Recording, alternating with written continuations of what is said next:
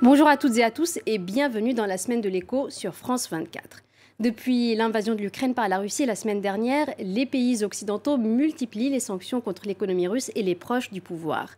Banques, transports, énergie, médias, les secteurs visés par ces sanctions sont nombreux. De leur côté, les agences de notation n'ont pas tardé à dégrader la dette souveraine russe en catégorie spéculative. Dans ce contexte, le rouble bat des records historiques de faiblesse face au dollar et à l'euro. Avec quelles conséquences sur l'économie russe On en parle tout de suite avec Alexandre Kateb, économiste et spécialiste des pays émergents. Vous êtes aussi fondateur de The Multipolarity Report. Et Frédéric Ducrozet, stratégiste chez Pictet Wealth Management. Bonjour à vous deux.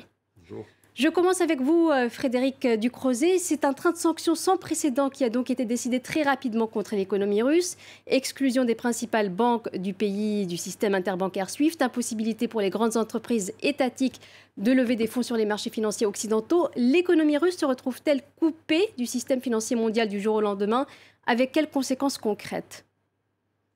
C'est un exercice très délicat euh, à simuler aujourd'hui. On a quelques exemples par le passé. Euh, l'économie russe commencé par euh, l'année 1998, a, déjà vécu un défaut, une crise sur sa devise. On a quelques éléments de comparaison qu'on peut utiliser pour calibrer quelque part les projections économiques, mais il faut le reconnaître, on, fait face à une incertitude absolument euh, extrême. On peut imaginer une contraction de l'économie euh, russe de l'ordre de 10%, peut-être plus, c'est ce qu'on avait observé à l'époque. On peut imaginer une flambée de l'inflation, bien sûr, avec cette baisse très forte de la devise. Mais je crois qu'on est surtout dans un scénario aujourd'hui non linéaire. On ne peut pas utiliser euh, ce qu'utilisent les économistes traditionnellement, euh, des élasticités, des sensibilités de l'économie à ce genre de variables macroéconomiques et financières. Et je prendrai un seul exemple pour l'illustrer. Les sanctions que vous avez évoquées, qui vont être mises en œuvre, peuvent effectivement couper une euh, immense partie de l'économie et du secteur financier russe du reste du système économique mondial. Et dans ce cas-là, euh, c'est une terre inconnue en termes notamment euh, de, de, conséquences sur les flux de capitaux, sur la balance commerciale russe. Donc je dirais qu'une récession, c'est quasiment certain maintenant. Et la question est de savoir son ampleur et sa durée. Alexandre Kateb, beaucoup d'incertitudes. Qu'en est-il concernant euh, la dette euh, souveraine russe? On a vu euh, les agences de notation, les principales agences, baisser fortement la dette souveraine russe, la note de la dette souveraine russe, donc en catégorie spéculative, avec la possibilité de la dégrader davantage au cours des prochains jours. Concrètement, qu'est-ce que cela implique? Est-ce que la Russie risque de faire défaut sur sa dette extérieure? Oui, absolument. Je pense que c'est plus qu'un risque, c'est quasiment une certitude aujourd'hui. Euh, et l'État russe lui-même, en fait, euh, a demandé à geler les paiements des coupons sur euh, les obligations russes, les fameuses GKO, qui sont des obligations en fait, à court terme émises par l'État russe. Et donc, euh, euh, techniquement, euh, il y a un défaut à partir du moment où ce, genre d'incident se reproduit de manière fréquente, ce qui, ce qui va être le cas compte tenu des mesures qui, qui, ont été mises en place donc, de part et d'autre. Et donc, effectivement, on peut s'attendre à un défaut technique sur la dette russe euh, ensuite, euh, à savoir euh, quelles seront les répercussions à plus long terme, c'est plus difficile à, dire. La, dette externe russe, en fait, est relativement faible aujourd'hui. et c'est essentiellement une dette corporate plus qu'une dette d'État. Donc, on va assister à des défauts aussi de, la part des entreprises. et ça, ça aura un retentissement également pour euh, les, fonds et pour les banques euh, qui euh, qui ont ce type d'actifs dans leur, dans leur bilan. Quoi. Mhm. Frédéric du Ducreuset, sur ce risque de défaut de paiement sur la dette extérieure, est-ce qu'il existe à, court terme selon vous? Effectivement, il est, il est, quasiment acté. C'est une question de, modalité quasiment plus que de mhm. calendrier. Et, je répète qu'on est dans un scénario totalement inconnu, même pour un pays qui a déjà fait défaut sur sa dette, même pour d'autres pays comme l'Argentine ou même la Grèce, plus proche de chez nous, qui a restructuré sa dette dans la majorité des cas, on avait encore une dette sous-jacente à traiter, à restructurer, à négocier. Les avocats, les juristes vont être euh, sur ces dossiers pendant des années. En l'occurrence, on ne sait même pas si on peut traiter cette dette-là. Vous avez, euh, par exemple, dans les marchés financiers, des produits euh, structurés, des CDS, des crédits de défaut swap, qui permettent normalement de vous protéger contre le risque d'un défaut, en l'occurrence de l'État russe. Ça ne fonctionne pas puisque vous n'avez plus le sous-jacent, vous n'avez pas de marché, on ne sait pas aujourd'hui quelle est vraiment la portée finale des sanctions qui ont été mises en œuvre. Le mm. gel d'une grande partie des réserves de la Banque centrale, par exemple. Et tout ça peut aller dans une direction ou une autre de manière totalement incontrôlée. Je note enfin que le marché est fermé également pour ce qui est des actions et, pour une partie peut-être même de la, dette, hein, euh, privée comme publique, pourrait rester en fait gelée pendant plusieurs semaines. Il y a un autre élément aussi, Frédéric Ducrozet, qui rajoute à l'incertitude, c'est le fait que de nombreuses multinationales ont annoncé ces derniers jours leur intention de cesser toute activité en Russie. Est-ce que cela va accélérer les sorties de capitaux étrangers du pays et avec la chute du rouble qui atteint des niveaux euh, historiquement bas je pense que c'est un point absolument essentiel. Euh, le, régime en place en Russie a créé une forteresse, comme il l'a décrit, de réserves, de comptes courants excédentaires. Il n'a pas besoin de financement. La dette publique est inférieure à 20% du PIB. C'est très, très faible. Il n'y a pas euh, péril en la demeure de ce point de vue-là en termes de financement externe.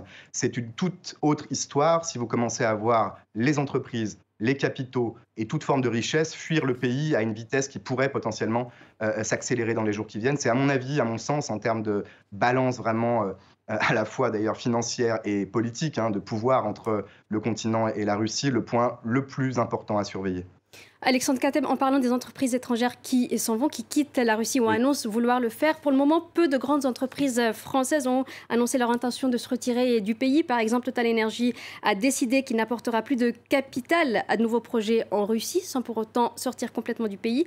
Comment expliquer cette prudence de la part de, des grandes entreprises françaises, enfin certaines d'entre elles, euh, qui sont aussi peut-être le premier employeur euh, étranger en Russie? Oui, ça s'explique par ces liens historiques euh, qui sont très forts hein, entre la France et la Russie, notamment dans un certain nombre de secteurs, que ce soit euh, le luxe, que ce soit l'aéronautique, par exemple, ou encore l'énergie. Néanmoins, aujourd'hui, il y a une telle pression politique et il y a une telle pression de, l'opinion euh, publique donc, qui se reflète sur la, réputation et le risque de réputation euh, de, ces, entreprises. Notamment, à un moment, on parle de plus en plus euh, de notation extra-financière avec des variables sociales, de gouvernance et environnementale, qui incluent également ce type de, de risque géopolitique extrême.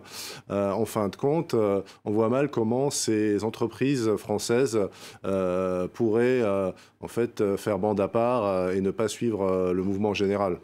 Et avec toutes ces entreprises qui quittent euh, le pays, on a vu de nombreuses l'annoncer, comme BP, Shell, entre autres, euh, est-ce que on risque de voir aussi un impact local sur l'emploi, un impact social de cette crise? Alors, quand, quand, il y a des annonces d'entreprises qui quittent le pays, c'est plus, c'est plus difficile à faire qu'à dire dans un certain nombre de cas. S'il s'agit d'entreprises de distribution, par exemple, ou de services, c'est plus facile. Il suffit de licencier en fait le personnel sur place et l'entreprise quitte le pays. En revanche, s'il s'agit d'entreprises pétrolières qui ont des actifs, des projets, des gisements, etc., euh, elles doivent revendre ces, gisements euh, et euh, c'est pas c'est pas aussi simple que cela, notamment dans un contexte où aujourd'hui les transactions financières ont été quasiment gelées et de toute manière, je vois, je vois peu de repreneurs russes se précipiter pour sauver la mise à ces groupes. Donc une sortie plus difficile que prévu, selon vous. Tout à fait. Alors Frédéric Ducrozet, je reviens vers vous. Pour reparler de cette chute du rouble, face à cette chute du rouble, la Banque centrale russe a doublé son taux d'intérêt directeur pour le porter à 20%. Elle a aussi contraint les entreprises exportatrices à convertir la majorité de leurs devises en roubles. Tout cela peut-il limiter la baisse du rouble? Et en retour, les entreprises russes ne risquent-elles pas d'avoir de plus en plus de mal à se financer, même sur le marché local? Je pense qu'encore une fois, on est en dehors des, cas d'école. Euh, on n'a pas une offre et une demande de roubles aujourd'hui qui peut s'ajuster librement. Ce que la Banque centrale a fait, en plus de monter les taux d'intérêt à 20%, c'est d'imposer une première vague de contrôle de capitaux. Et donc, euh, par certains indicateurs peut-être plus euh, locaux de, de, taux de change qui peuvent être un peu en marge de ces valeurs officielles, on sent bien que la pression à la baisse, elle est toujours très forte et que si ces contrôles de capitaux étaient aujourd'hui levés, le rouble pourrait filer et, baisser encore davantage. C'est lié bien sûr à tout ce qu'on vient d'évoquer sur la dette publique, sur le risque de défaut, sur les flux de capitaux. Euh, on peut imaginer, alors évidemment, d'autres mesures supplémentaires de la Banque centrale, mais tant qu'on n'aura pas un minimum de visibilité à quelques jours sur l'économie et le système financier russe, est-ce que oui ou non il peut rester pour le moment en état et quasi fonctionnel, euh, dans ce cas-là, le rouble n'a pas de raison de, se stabiliser. Il va être sous une pression absolument euh, phénoménale. Et puis, je le répète, c'est également un, facteur aggravant en termes d'inflation, mmh. une inflation qui était déjà supérieure à 10% en Russie, qui peut aussi rajouter à la pression domestique euh, de la population, bien sûr. Alexandre Kateb, dans quelle mesure la Russie peut-elle aussi, dans ce contexte difficile, compter sur euh, la Chine pour atténuer l'impact des sanctions? Est-ce que la Chine peut jouer un rôle? Oui, juste un petit, euh, un petit complément par rapport à ce que dit Frédéric Ducrozet concernant le rouble. Mhm. En fait, paradoxalement, les mesures qui ont été prises euh, de, geler quasiment toutes les transactions qui impliquent le rouble, sur le marché d'échange ou sur les autres marchés financiers pourraient se traduire sur une, moindre pression à la baisse euh, je pense pour ma part sur le rouble, parce que en fait, euh, euh, les, gens ne peuvent, ne peuvent plus vendre du rouble tout simplement. Mhm. Et donc, en effet, la, pression qui demeure, c'est sur le marché local, enfin sur le marché local avec les retraits des, des, épargnants mhm. qui veulent retirer et convertir en, dollars leur, leur rouble. Donc là, il y a ce phénomène du taux, du taux de change parallèle qui peut s'installer, mais ça concerne que le marché retail et non le marché de gros qui, lui, est aujourd'hui euh, gelé.